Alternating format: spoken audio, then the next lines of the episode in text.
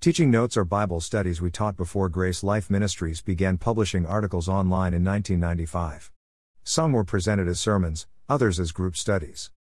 Our hope is that these older studies will be a blessing to you in your life and ministry. Please use them in any way God leads you. These teaching notes are from a series of studies about the Gospel of Mark. These notes are from a study prepared 45 years ago. Outline of Mark 15. Jesus is taken to Pilate by the Sanhedrin. 1-2. 2. Jesus is questioned by Pilate. 3-5. 3. Jesus is offered for release as was tradition for the feast, but the people cried for the release of Barabbas and the crucifixion of Christ. 6-15. 4. Jesus is taken to the Praetorium and mocked. 16-20. Jesus makes the agonizing journey to the cross. 21-23. Jesus is crucified. 24-41. Christ is crucified between two thieves and mocked by passers-by, the chief priests, and the scribes. 24-32.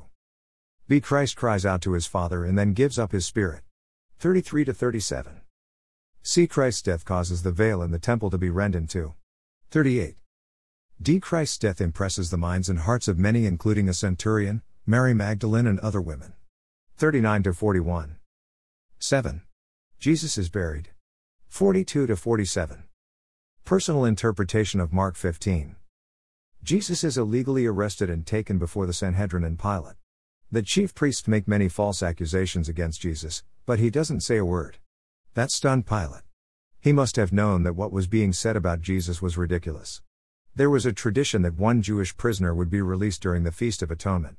Pilate offered Jesus to be released, but the chief priests stirred up the crowd to ask for Barabbas, a rebel and murderer, to be released. They also asked for Jesus to be crucified.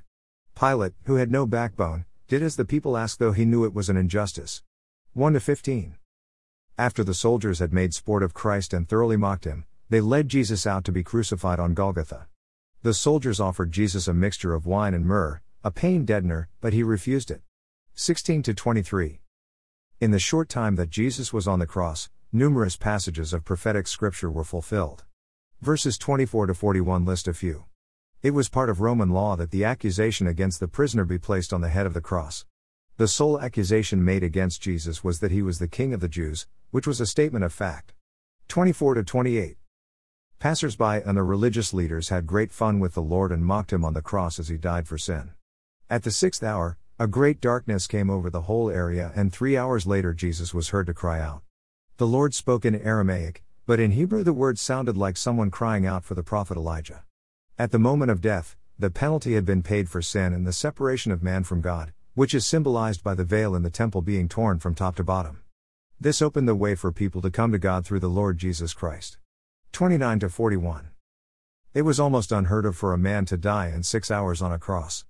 Pilate answered a request and gave the body of Christ to Joseph of Arimathea for burial in his yet unused sepulchre, another prophecy fulfilled.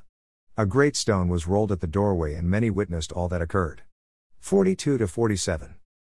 Reference additions.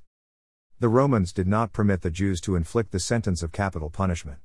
Consequently, it was necessary to take Jesus to Pilate, who was the Roman procurator over Judea. 1. The 6th hour was 12:00 noon. At this brightest time of the day, darkness came over the whole land. This could not have been a total eclipse, for the Passover occurred at the time of the full moon, when no such eclipse was possible. What caused the darkness is not stated. Certainly the timing of the phenomenon was supernatural. 33. The Lord's greatest suffering on the cross was not physical, it was rather agony of soul as he bore the guilt of sin in his body.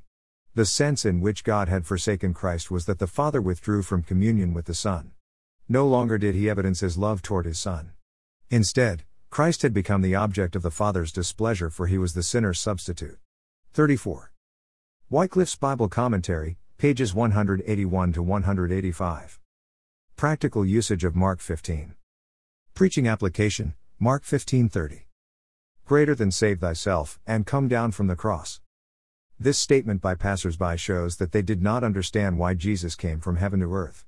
He did not come to save himself, but to save others. He came to give his life. Matthew 20:28. 2. He came to save the lost. Luke 19:10, John 12:47, 1 Timothy 1:15. 3. He He came to give new life. John 10:10. Next time, we will look at the eternal God in the next part of our special series. Thank you for reading these teaching notes from 45 years ago. My prayer is they will be a blessing to you and your ministry.